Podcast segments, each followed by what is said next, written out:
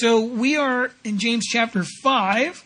It's good to see you guys again, by the way. So if you would turn there, please, uh, before we get started.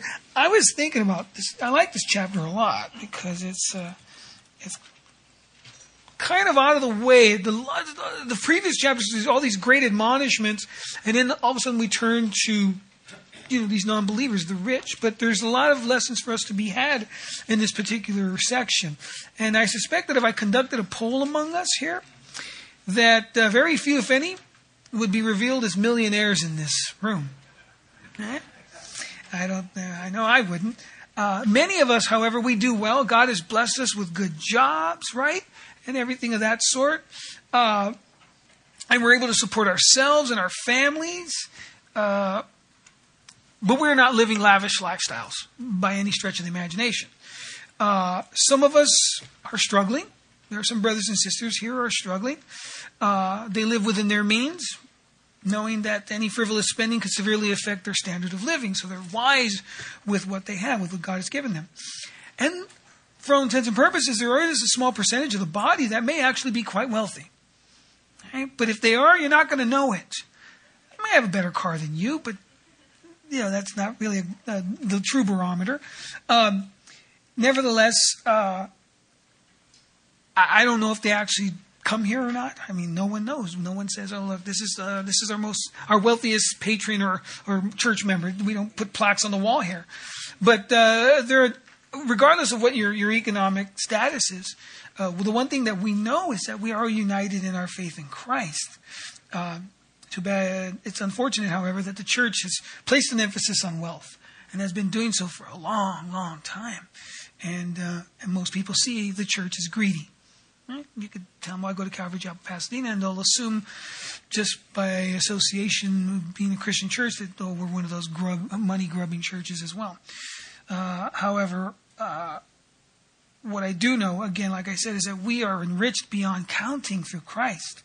Now, again, no one here is treated any differently in this church based upon income. It doesn't matter if you own a BMW, a brand new one, or a 1990 Ford pickup or even something older, right?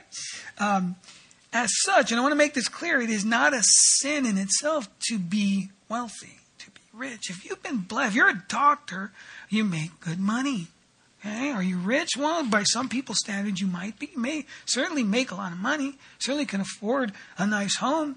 Right? Surgeons get paid very wealthy, and there are some Christian surgeons out there. There are people who serve the Lord.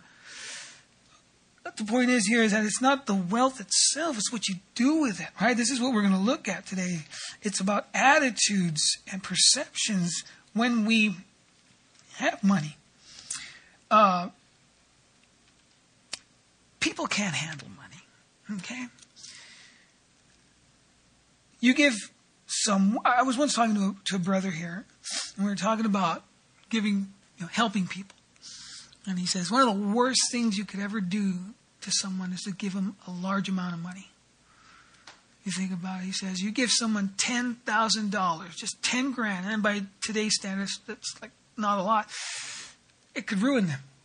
Because who knows what they'll do with it, right? They could use it wisely or they just may use it unwisely. So do we not bless people? No, it's up to you how you're going to do it, how what you do with your money. What I'm saying is that people, for the most part, can't handle money. They get this sudden elitist sense of entitlement, right?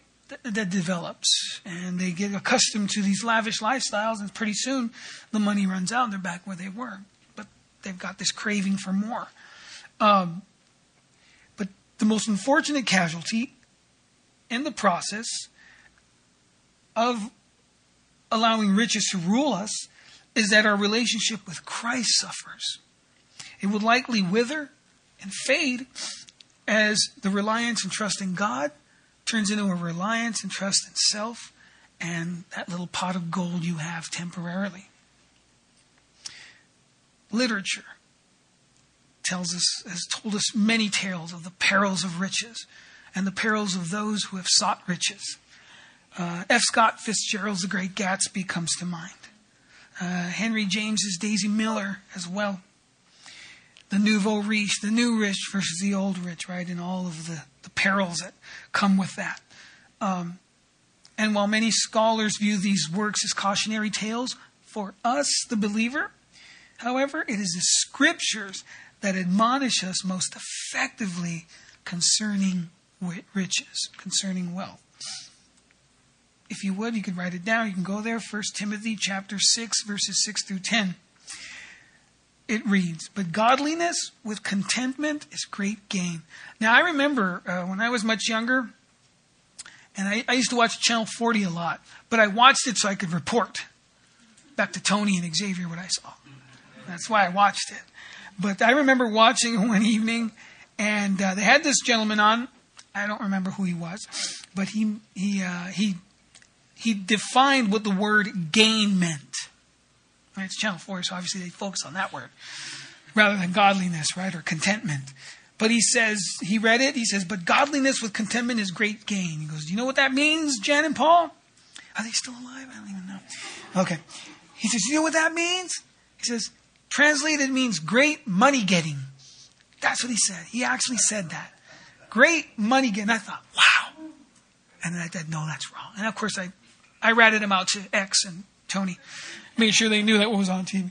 But see how the world is, right? And I say the world because, for all intents and purposes, that ministry, you know, we already know the spiders. You know, thanks to the internet, we know everything going on there, right?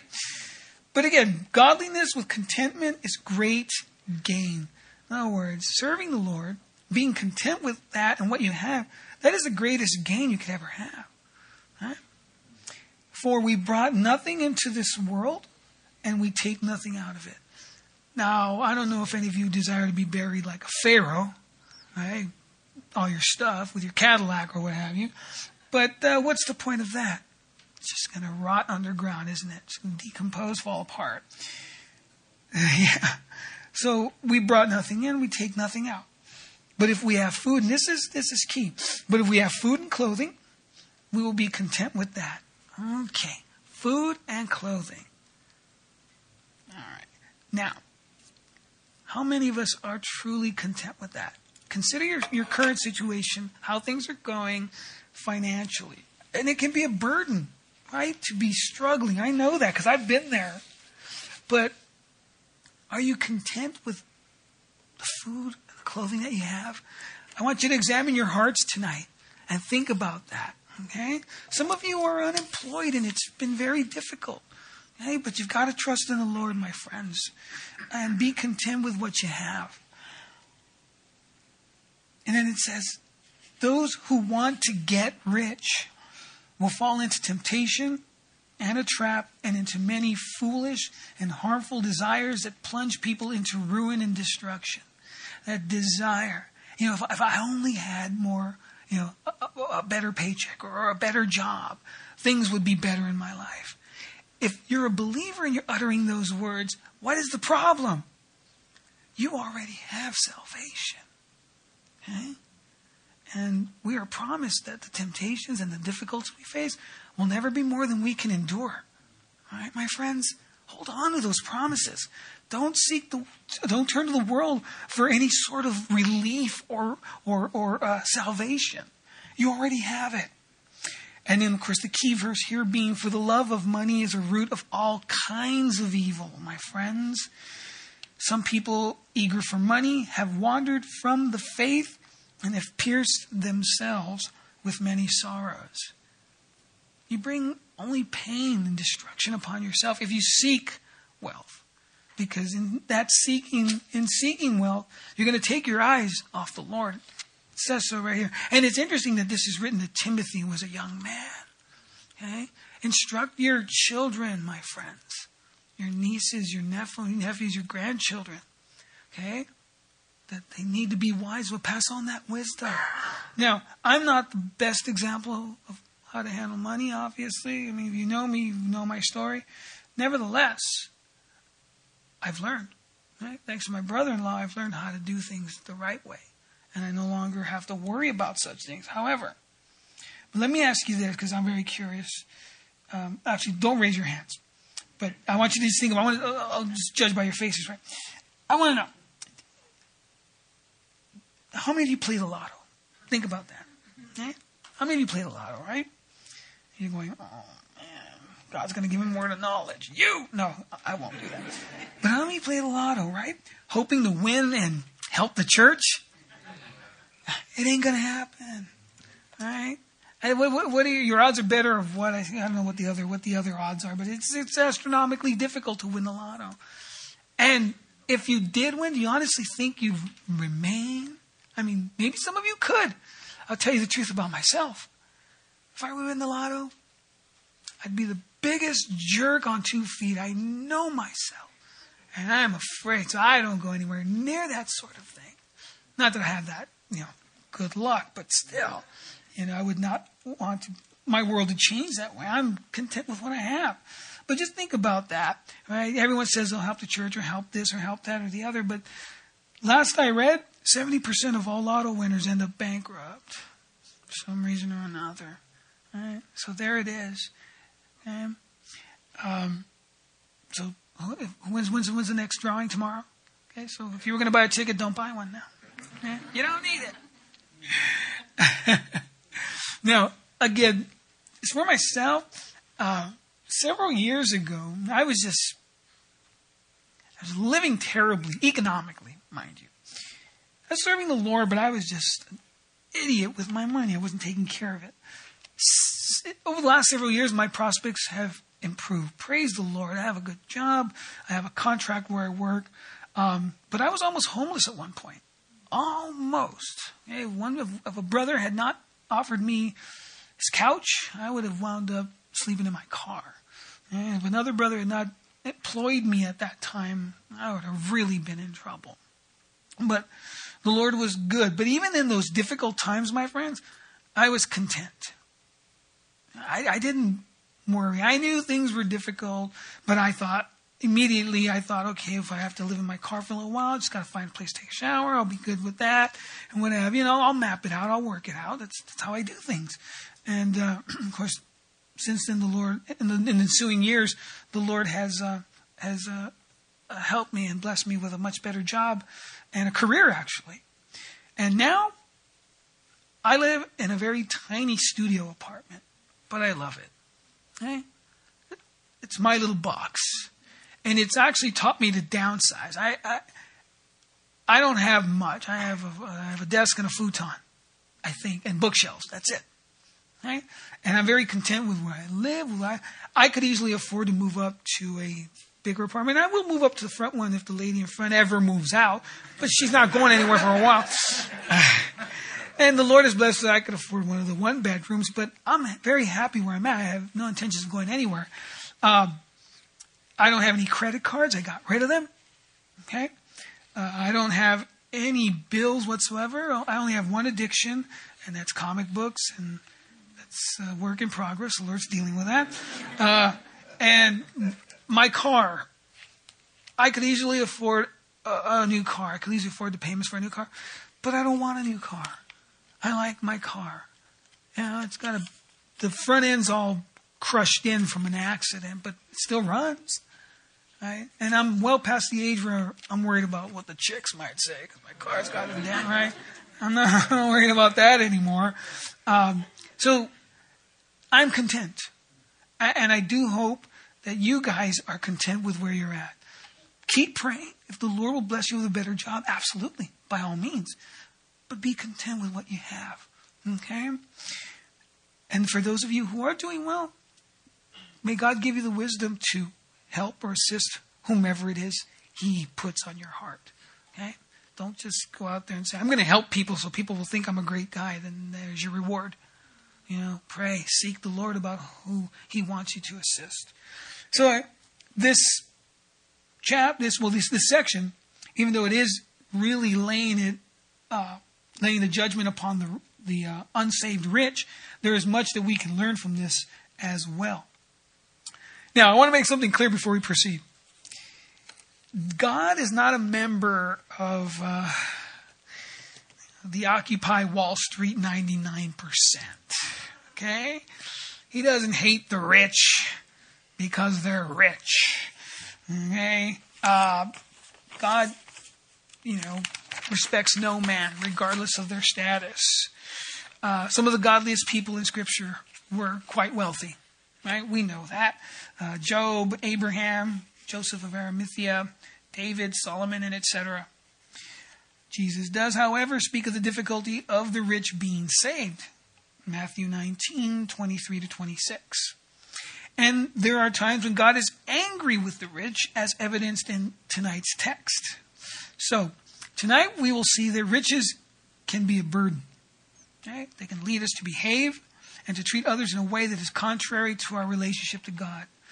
Right? So, again, don't trust in your finances or your wealth. I mean, we call gold precious, I guess, because, well, you know, that's what we think it is, but at some point it'll be worthless. Huh? And uh, uh, what then? All your riches will be, you know, uh, worthless. So let's get into the scriptures, see what God has for us tonight, and uh, hopefully we will be able to uh, understand what God wants for us. Now, I, again, I, I admonish all of you to, to consider your situation, where you're living at. This is, it's funny because every time I, I teach, the Lord always gives me something that I've dealt with in the past. And I'm thinking, why, Lord? Why this one? I don't like talking about money or riches or what have you. But, you know, it's a good reminder for me to be, to remain humble, uh, uh, even though the Lord has blessed me with much. All right, so James chapter 1, verse 5 and 6 read, Come now, you rich, weep and howl for your miseries that are coming, uh, coming upon you. Your riches are corrupted, and your garments are moth eaten. Your gold and silver are corroded, and their corrosion will be a witness against you, uh, and will eat your flesh like fire. You have heaped up treasure in the last days. Indeed, the wages of the laborers who mowed your fields, which you kept back by fraud, cry out, and the cries of the reapers have reached the ears of the Lord of Sabaoth. You have lived on the earth in pleasure and luxury. You have uh, fattened your hearts as in the day of slaughter. You have condemned, you have condemned, you have murdered the just. He does not resist you. This is pretty heavy. Now, in the world that James lived in, the Roman world that James lived in, it was much different than our modern one. Uh, at that time, there was no middle class. Eh? Of course, under this president, there's no middle class either, but that's a story for another day. there was no middle class at the time. There was the very rich and the very poor. And the majority of Christians were among the very poor. Now, James is not condemning riches. Again, he's condemning the attitude that comes with it. So, riches in and of themselves, whatever you consider to be riches, whatever you consider to be wealth, uh, you know, if I pull out a hundred dollar bill, that, that, that hundred dollar bill is neither moral or immoral. I'm going to choose to do what I want with it. Okay? If I want to bless somebody with it, I may. Or if I want to buy myself something, I'll buy myself something. The, the, the money and, and, and the wealth itself is, is not the issue. It's the attitude that we have, right? When we come into riches, when we, when we have that, uh, those means uh, uh afforded to us. James is condemning the relationship that people have with riches, and again, how the money was acquired and what was done once they got it. So, are the rich in this passage Christians or non Christians? Well, I, I think it's pretty obvious they're non Christians. He's addressing the non believer here. But again, there's a lesson for us as well. Because often, and some of you may have experienced this, we are oppressed by those with power. And sometimes that power is in the form of wealth. And we know what it's like to work for a, a bad boss or what have you, right? Um, and we know that as much as we would like you know, to get revenge on them, we know God's going to deal with them. God will judge them. And not immediately, then later. Okay? So the, the, the idea here is that God's saying, look, I know. I know exactly what's going on here. I know that there are rich people who are oppressing you, and I'm going to handle it. And here's how I'm going to handle it. Right? He's, the Holy Spirit, speaking through James, has given it to us, to us here for us tonight to, to look at. Now, so James uses this example of the oppressive rich to encourage the Christian as they live in a godless world. And my oh my is this world godless, isn't it? It is frightening uh, how godless it is. And I think what makes it even more frightening is that we are very aware of what's going on. You know, with social media and the internet, we are not, there's no filter now. Okay, if you have any sort of social media site, people post things and you read them and you are well aware. You may not actually click on the article, but there's enough in the headline to give you an idea what's going on. You know, growing up, if I if there was something like the Planned Parenthood scandal and all of that, uh, it is very likely I would not have heard of it if I wasn't if it wasn't reported on television, right, or anything like that, or in the newspapers. I wouldn't know about it until someone told me, and then it would be almost impossible to believe. But now we have proof, right? Again, through social media. But the thing is, this world and how it treats us, God is very aware of that. So the believer is to be patient, right? To trust in the Lord under any difficult circumstance. God will deal with the oppressors, be they rich or otherwise. And in whatever way you're being oppressed, whatever way uh, the difficulties are coming from a person, God will deal with them. And here's how. Again, verse 1 Come now, you rich, weep and howl for your miseries that are coming upon you. Wow. Okay. Again, here is the condemnation of the actions of the rich oppressors. Okay?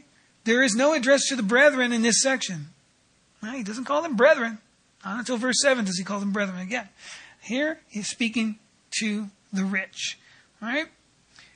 And this little section here, it doesn't conclude with any sort of call to repentance, anything. It's just hardcore. Now, despite the fact that this is a very, very, very strong condemnation of the rich, we cannot see it as a, yeah, you get them, Lord moment. Okay? We can't see it that way. If anything, we should pray for those who oppress us, right? We should understand that the very reality of hell is what these people will face. Right?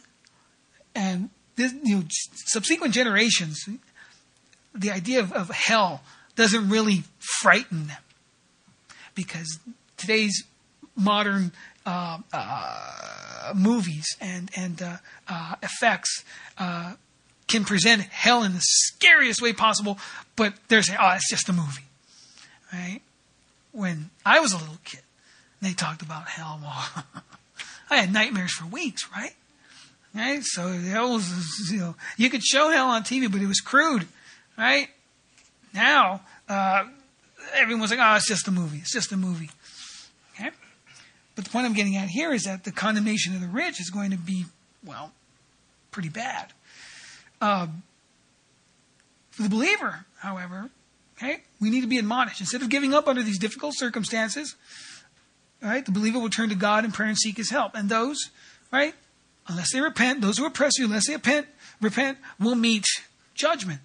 Now, non-believer and the rich among them will have no comfort when the miseries come upon them. This first verse, believe it or not, my friends, is one of encouragement. Okay? Not one of revenge or to instill the thought of revenge in your heart, right? Not at all. It's to encourage you. See, too often, and I, am guilty of this myself, um, the, be, the, the, believer often gives up when it looks like the evil are prospering. Right? We have a tendency to just throw our hands up and to say, well, I guess there's no hope for me. But there is. In God's time, they will be judged. In the meantime, you remain godly and content. Okay? No matter how hard the situation is, no matter who it is who is oppressing you, you remain godly and content, my friends. So the rich without God, the godless rich, think they have it made. Right? But they will soon weep and howl. In James's time, right? In a short time, 80, 70, there would be no rich left with the destruction of Jerusalem. It was razed to the ground, and any wealth it's gone. Okay? So there it is. It could come at any moment, this loss of wealth. What are you holding on to? Okay? What is it that you consider your wealth? And why are you holding on so tightly to it? James, uh, verse 2. Says, Your riches are corrupted, your possessions, right? Your riches are corrupted, and your garments are moth eaten. Okay, so the rich are told that their riches are corrupted, their garments are moth eaten. Okay, so on the outward, they may look pretty sharp, they may look nice, but the inside is corrupted. Okay? Now, I've never known a millionaire or anymore, a real live millionaire. But I've known people who are wealthy. I've come across them in my travels. And sure enough, they always look pretty good. But in some conversations, you quickly discover in many cases they're not happy because they, they always seem, you know, people always complain no matter what. But you would think that someone who has you know, all these riches would not have any complaints. But when we get together and chat, wherever I'm at, well, they're complaining too. I'm thinking, okay, why are you complaining, right? You've got it all, don't you? But the point that we're getting at here is that nothing in this material world, my friends, is going to last forever. Right? You, you, can't take it with you. You simply cannot. Right? I could be buried with all my comics. They're going to rot underground. Okay? And it is downright foolish to live for the things of this world. Right? Matthew 8, 36 through 37. We know it well. For what will, a pro- what will it profit a man okay, if he gains the whole world? The whole world and loses his own soul. Right? Or what will a man give in exchange for his soul? Think about that. Okay? Some again, some of us here hoping to find a job, know someone who's hoping to find a job as a believer pray that they stay true, stay righteous in their quest to find employment, right? And that they do not compromise. So again, it's a huge mistake to uh, find security in wealth. This is this is a warning to the rich of James's day and to the rich in modern times. It is also a warning to us as believers then and now. Now, Many of you have encouraged your children uh, and grandchildren so to pursue a college degree and a successful, well paying career. We want the best for our children. We want the best for our nieces, our nephews, and grandkids, and what have you. We don't want them to struggle, obviously. So we encourage them to go to school, right? To study hard, to get that degree, and hopefully get a good, well paying job. And that's all fine and dandy, my friends. But are you also admonishing your children not to trust in that success that God will give them? In other words, you trust that God will make them successful. But if they begin to trust in the success they've achieved rather than the God who provided it, there is the problem. Okay? Because they'll lose their way, my friends. If they can survive that onslaught of liberal professors and classes, Okay? It would be a shame if they walked away from the Lord as a result of a six figure salary later on. Okay? Admonish your children. Read this section with them. Right? Your nieces, your nephews, or nephews, or whomever. Verse 3.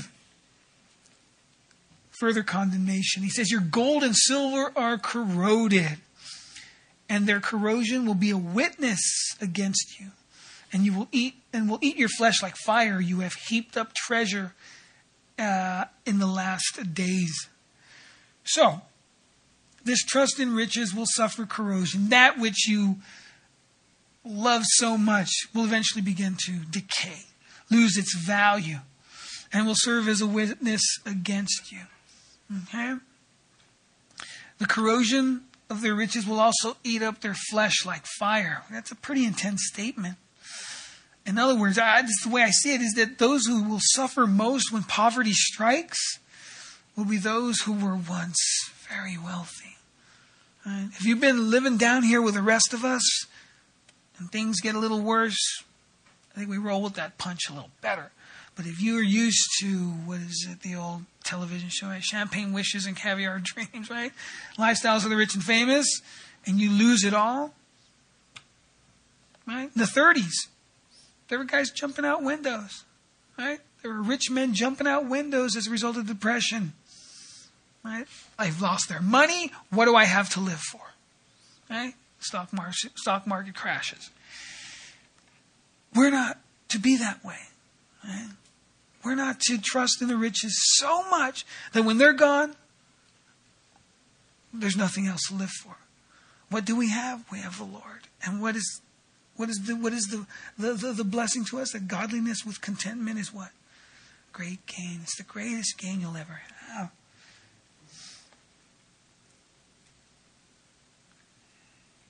The indulgences, and of course they're going to weep and howl, but the indulgences that the rich engage in often lead to a corrosive lifestyle that affects them physically, eating their flesh, as it were. Okay? Everything is just a few dollars away. So they indulge and they drink and they party and what have you. And it takes a physical toll on them. Those riches are corrosive and begin to eat their flesh, as it were. What about us, right? You know how it feels to get a raise? Your boss calls you in, says, You're doing a good job there, son, gives you a raise. You get that little, you know, the endorphins kick in, and you're like, I think I'll go buy something. Yeah? Oh, if you haven't been there, then maybe the raise was a little one, but whatever it was. I mean, I, I remember working at Toys R Us in the 80s, and we went from 335 to 350 an hour, and that was like, wow. I went out and bought all kinds of stuff. I didn't have money left over for three three months after that, I think. But we we get excited, right? Once money comes into our hands, regardless of the amount, we, we we're, we're that way. But we have again, we have to be careful. We don't want to give into those riches because then we take our eyes off the Lord. Now, it is very difficult, as we've seen in Scripture, for the for the wealthy to maintain faith and character. Now, remember, riches are good to have uh, in the hand when you need it. When if, if God supplies them there, but when what is in the hand penetrates the heart, that's the problem. Because then there's no room for God. All you have is what? You trust in your money. Okay? The rich keep hoarding and earning millions, but again, it doesn't make them happier. It's there's only a desire for more. And again, if you have the means to do so, philanthropy, charitable giving, uh, it's up to you. Okay? How you, if you, if you decide to do so, share your riches is up to you. Hoarding, however, does not do anyone good. If you can help, then do so. Okay? Bless someone. Seek the Lord on that. I help some people. Yeah? And, uh, you know, I joke with my family, but I, you know, I'm, my family are always the recipients of, of blessings from me because I love them. You know, and I like, well, I like spending on them. And the Lord has given me the means to do so, but I also bless others. So, you know, if the Lord, whoever the Lord puts on your heart to bless, then by all means do so if you have the means to do so. Um, and again, James is not condemning the riches themselves, but the wealthy people. Okay? Instead, he condemned the wrong use of riches and the way those riches are earned, as evidenced by verse 4. He writes, Indeed, the wages of the laborers who mowed your fields, which you kept back by fraud, cry out. And the cries of the reapers have reached the ears of the Lord of Sabaoth. So, these individuals whom James was uh, admonishing, they had earned their wealth through dishonest and wicked means by withholding wages from those who worked for them. Okay?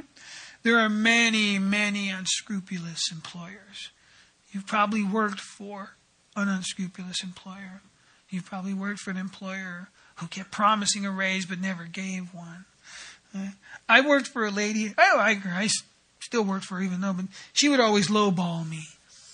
You know, I was. Uh, she'd always tell me uh, that um, I, I had a, I had the master's degree in English, and I was still helping out at her tutoring center and the going rate for a master's degree was like fifty dollars an hour to tutor at the time, and um, she she talked me down to fifteen dollars an hour.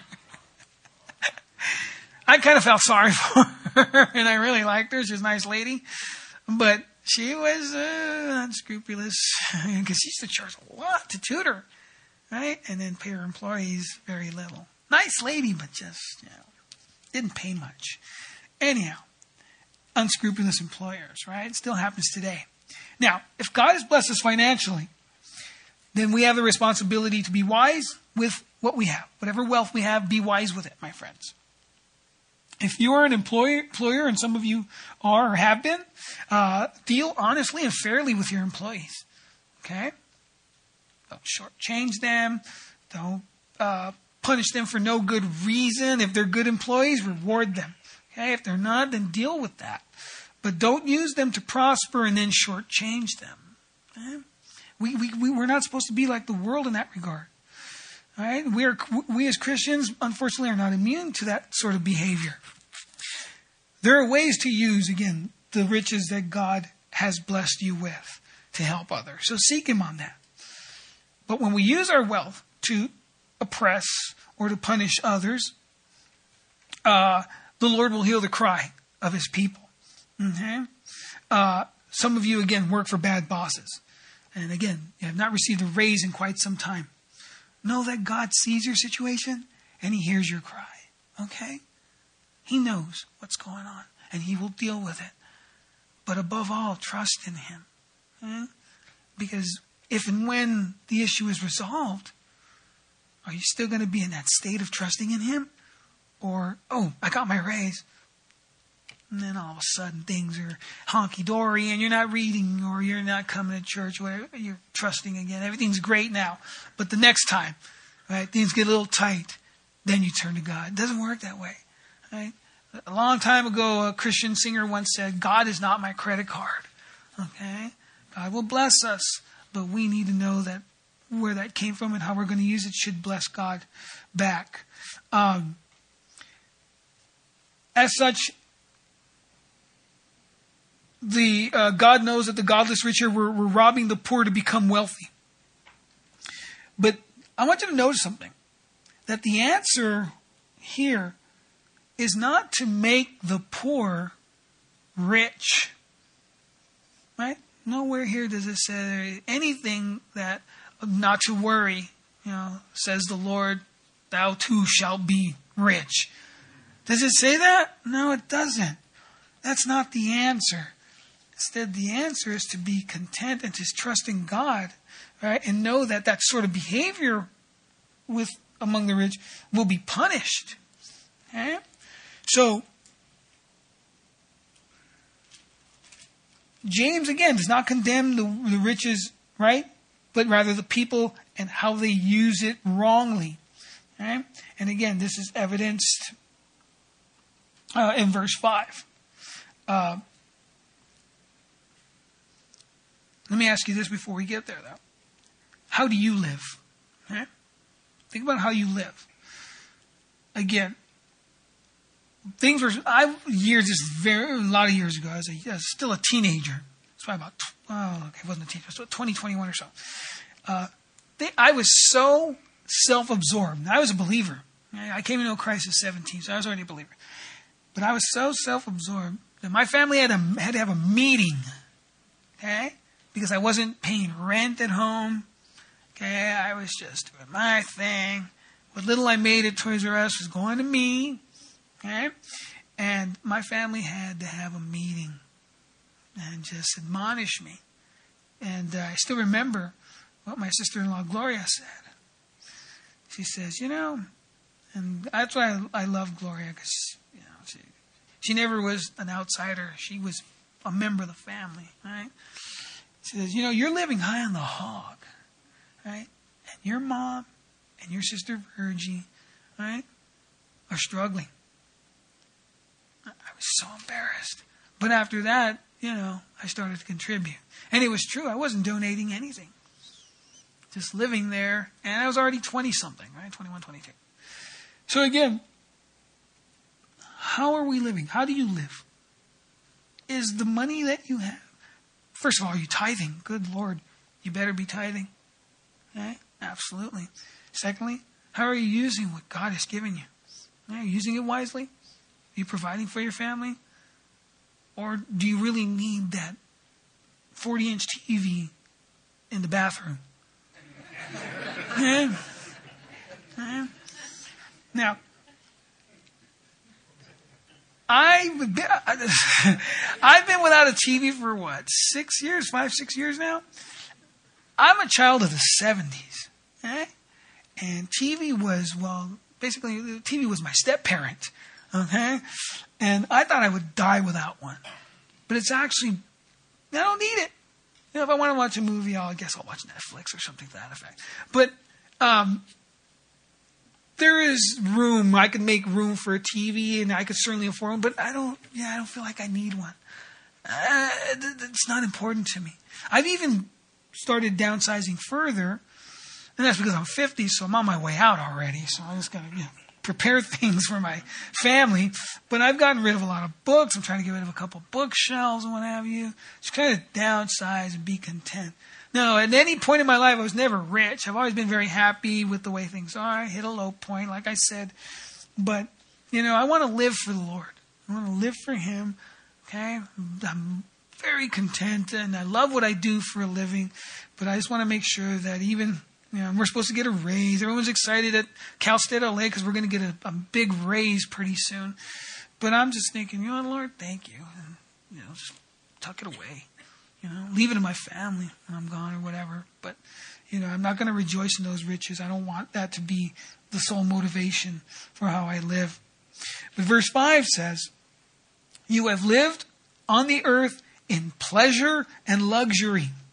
You have fattened your hearts as in the day of slaughter. So again, how do you live? There's nothing wrong with having a nice home. There's nothing wrong with that, my friends a nice car, eh? a nice TV. There's nothing wrong with that. Okay? Right? Those are nice things to have, no doubt. Okay? I mean, I'm always looking to upgrade my computer. I like a fast computer. So, I mean, there's things that I like that are nice as well. But the issue here is that don't sit around and live high on the hog Don't just sit around, okay? And hoard things and collect things when you know there's someone you can bless. Continue to, to let the Lord rule your heart and again meet the needs of those He directs you to assist. Okay? Always be looking out for the other person and assisting them, even if it's just with the gospel, of course. But that luxurious lifestyle, wow, uh, has a way of ruining godly character. Okay? I was a young believer, and even though I was, like I said, I was making three thirty-five an hour, but it was all mine, and I wasn't helping my family. It was ruining my godly character to the point where my family had to intervene right, and yell at me. Self indulgence, as we all know, is sin, and it benefits no one. Who's a benefit? So these rich people have fattened themselves, right? Fattened their hearts like like uh, animals for the slaughter. Right? And when they're gone, everything they have, like a dead animal, like will be cut up and divided. The rich in this passage were using their money in a sinful manner to the point where they used it to corrupt and manipulate, uh, as evidenced in verse 6. So take a look at verse 6. You have condemned, you have murdered the just. He does not resist you. Now, this is true. Being wealthy does have its advantages, does it not? Both politically and in some cases legally. Corrupt courts existed in James's time, they exist today. All right? So money can get you out of any situation for as long as you don't get caught, right? Uh, look at some of our politicians on both sides. Uh, now, these advantages, however, are almost always for personal gain and often for sinful purposes. The courts in James' day, as I said, were not immune to corruption or manipulation in the form of bribery. Uh, the oppressed workers, if you look at the, the case that these people had, they had a legitimate case, right? uh, against their rich oppressors, but no chance to win in court. No chance to win in court. Right? Things are a little different now, but like I said, corruption still is still there. They only had the Lord to hear their case, but again, that is the best advocate, lawyer, attorney we have, right? It's Jesus Christ. Never loses a case. The warning here, my friends, is that we must put the Lord first, continuously, regardless of our circumstances, and He will provide us with everything we need. Okay? There is no need to bribe or manipulate the Lord. Okay? So we couldn't do it anyway, but there's no need to do so.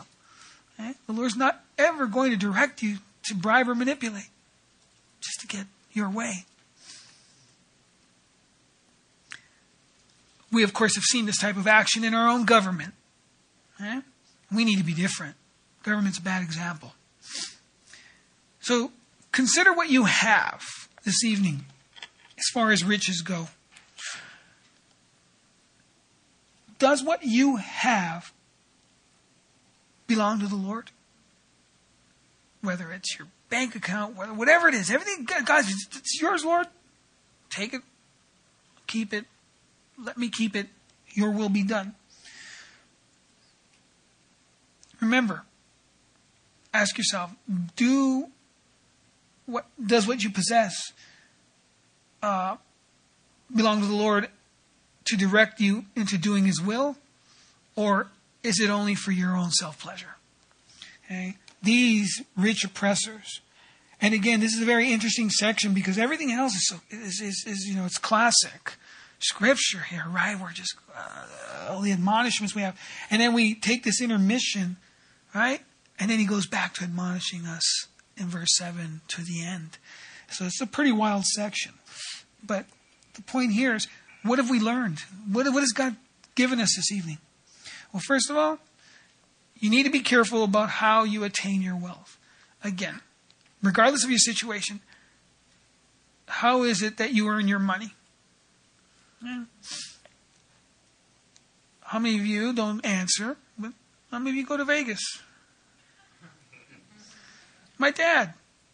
Okay? I mean, professed to be a Christian. I pray that he was. I honestly do. He loved Vegas. Yeah? He'd go. And he'd say, In Jesus' name. And there you go. But as far as I knew, I'm still waiting. If he left me anything from the Vegas trip, I haven't received it yet, right? So, we need to be careful about how we earn our money. We're not through any sort of dishonest means. Okay? We don't do it at the expense of others, as the rich oppressors did here. We make an honest living. Whatever that might be, whatever God has you doing. Okay? Young people, those of you in college, right? Be wise, be strong. Okay? Because God will bless you. And the success, success you achieve, right? In whatever career you choose, don't forget the Lord. Once you've at that position you've always wanted to be at, that job you've always wanted to be at, okay, and you get that first check and you're like, wow. Don't take your eyes off the Lord. Okay? We also need to be careful about how we use what we've been blessed with. Right? Uh, to avoid those luxurious lifestyles that lead to sin and ignore the suffering of others, but to be mindful of those whom God has directed you to help here's the bottom line is that in Christ, we have so much to be thankful for. Okay, beyond any any material things, riches or otherwise. So much to be thankful for. But we must be wary of this world and the temptations of wealth. Okay? Right? We have to be constantly aware. We live in a society where, in some cases, not all, it is often easy to become wealthy. Okay? Some people suddenly become wealthy for whatever reasons. Covetousness and desire are the order of the day, just as they were in Noah's time. Okay? Nothing has changed. So I ask you this evening are you laying up treasures in heaven or here on earth? Right? Where they're going to be destroyed, we're going to, moths will eat them. You know, I, I kind of feel bad for my nephew Jonathan because I have a lot of comic books and I'm leaving them to him. And he has to go through the problem of either just selling them all for 50 bucks or going through the process of trying to sell them online or what have you. you know, like maybe I should just donate them or something, right? because uh, you know I'm not going to be able to take that with me. They're all going to fall apart. Anyhow, are you laying up treasures for yourself in heaven or here on earth? Are you being ruled by your possessions, by that, right, which you consider to be wealth? Remember that we are immensely rich in Christ, right, beyond any monetary measurement. And my brothers and sisters, let us be content with that. Let's pray.